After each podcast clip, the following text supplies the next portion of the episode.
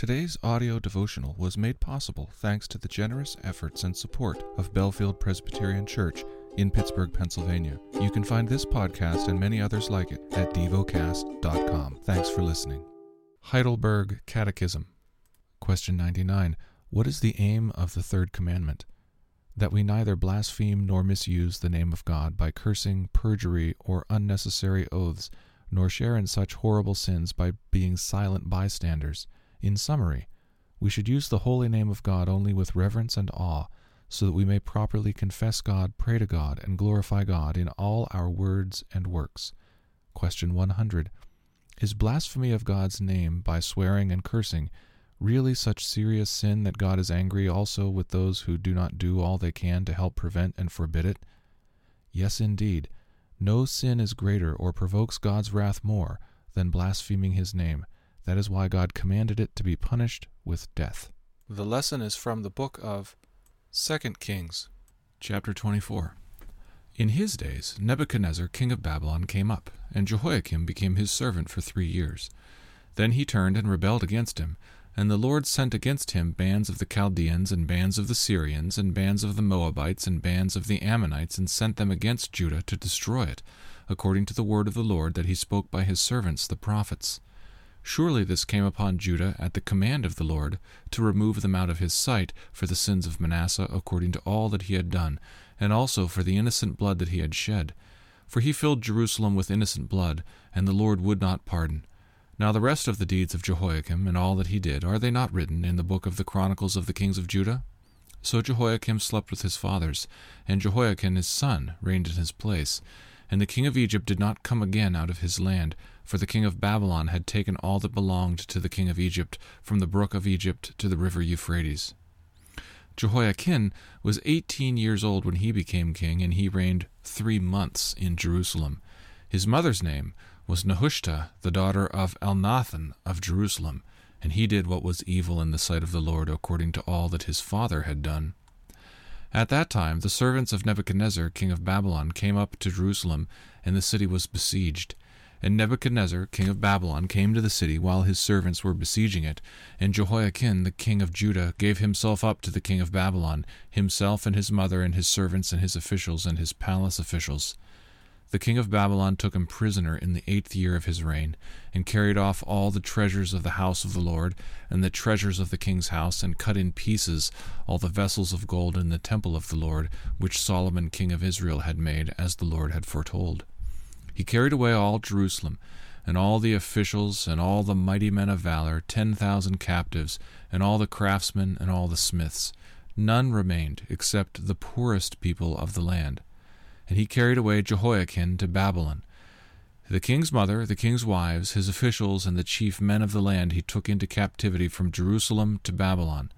And the king of Babylon brought captive to Babylon all the men of valor, seven thousand, and the craftsmen and the metal workers, a thousand, all of them strong and fit for war. And the king of Babylon made Mattaniah, Jehoiakim's uncle, king in his place, and changed his name to Zedekiah. Zedekiah was twenty one years old when he became king, and he reigned eleven years in Jerusalem. His mother's name was Hamutal, the daughter of Jeremiah of Libnah, and he did what was evil in the sight of the Lord, according to all that Jehoiakim had done. For because the anger of the Lord it came to the point in Jerusalem and Judah that he cast them out from his presence. And Zedekiah rebelled against the king of Babylon. Chapter 25 and in the ninth year of his reign, in the tenth month, on the tenth day of the month, Nebuchadnezzar, king of Babylon, came with all his army against Jerusalem and laid siege to it. And they built siege works all around it. So the city was besieged till the eleventh year of King Zedekiah.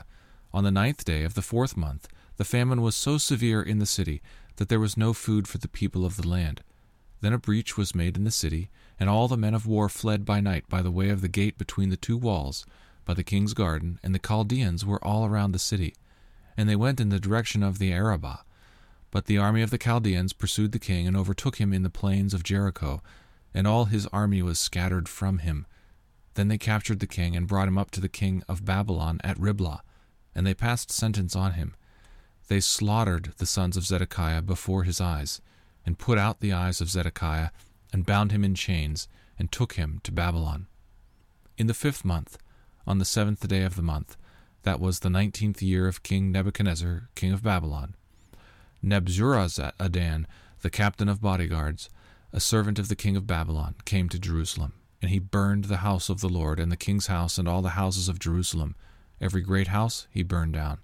And all the army of the Chaldeans, who were with the captain of the guard, broke down the walls around Jerusalem. And the rest of the people, who were left in the city, and the deserters who had deserted to the king of Babylon, together with the rest of the multitude, Nebuzaradan, the captain of the guard, carried them into exile. But the captain of the guard left some of the poorest of the land to be vine dressers and plowmen. And the pillars of bronze that were in the house of the Lord, and the stands and the bronze sea that were in the house of the Lord, the Chaldeans broke in pieces and carried the bronze to Babylon. And they took away the pots, and the shovels, and the snuffers, and the dishes for incense, and all the vessels of bronze used in the temple service, the fire pans also, and the bowls. What was of gold the captain of the guard took away as gold, and what was of silver as silver.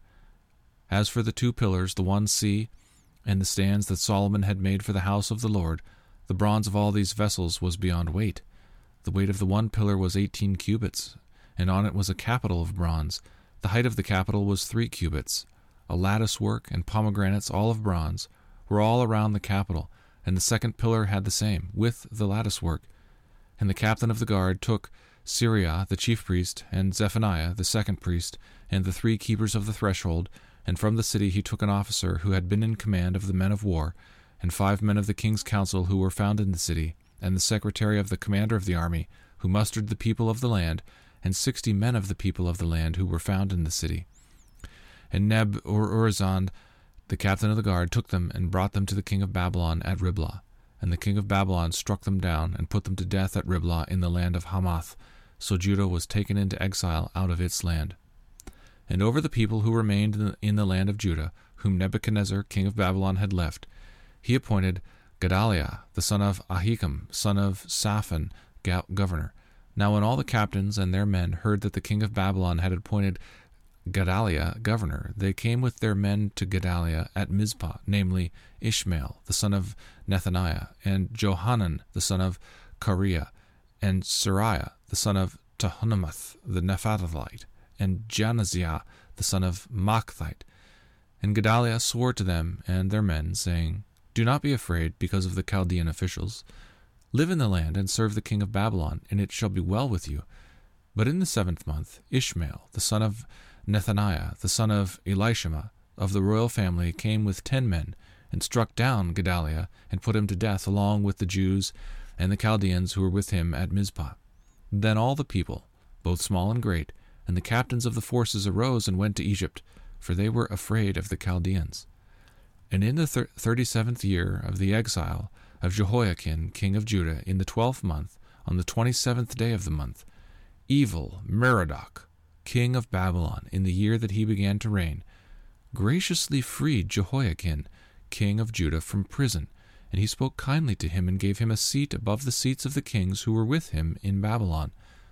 So Jehoiakim put off his prison garments, and every day of his life he dined regularly at the king's table, and for his allowance, a regular allowance was given him by the king according to his daily needs, as long as he lived. Meditate and dwell on what you're paying attention to in God's Word. How has it connected with your heart or mind?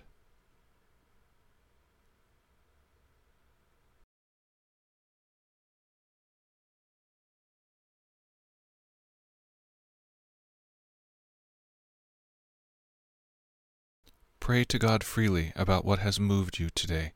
Turn your thoughts to Him and enjoy His presence we offer the following as prayer topic suggestions. For those who teach children, for those suffering from grief. Thank you for listening to DevoCast.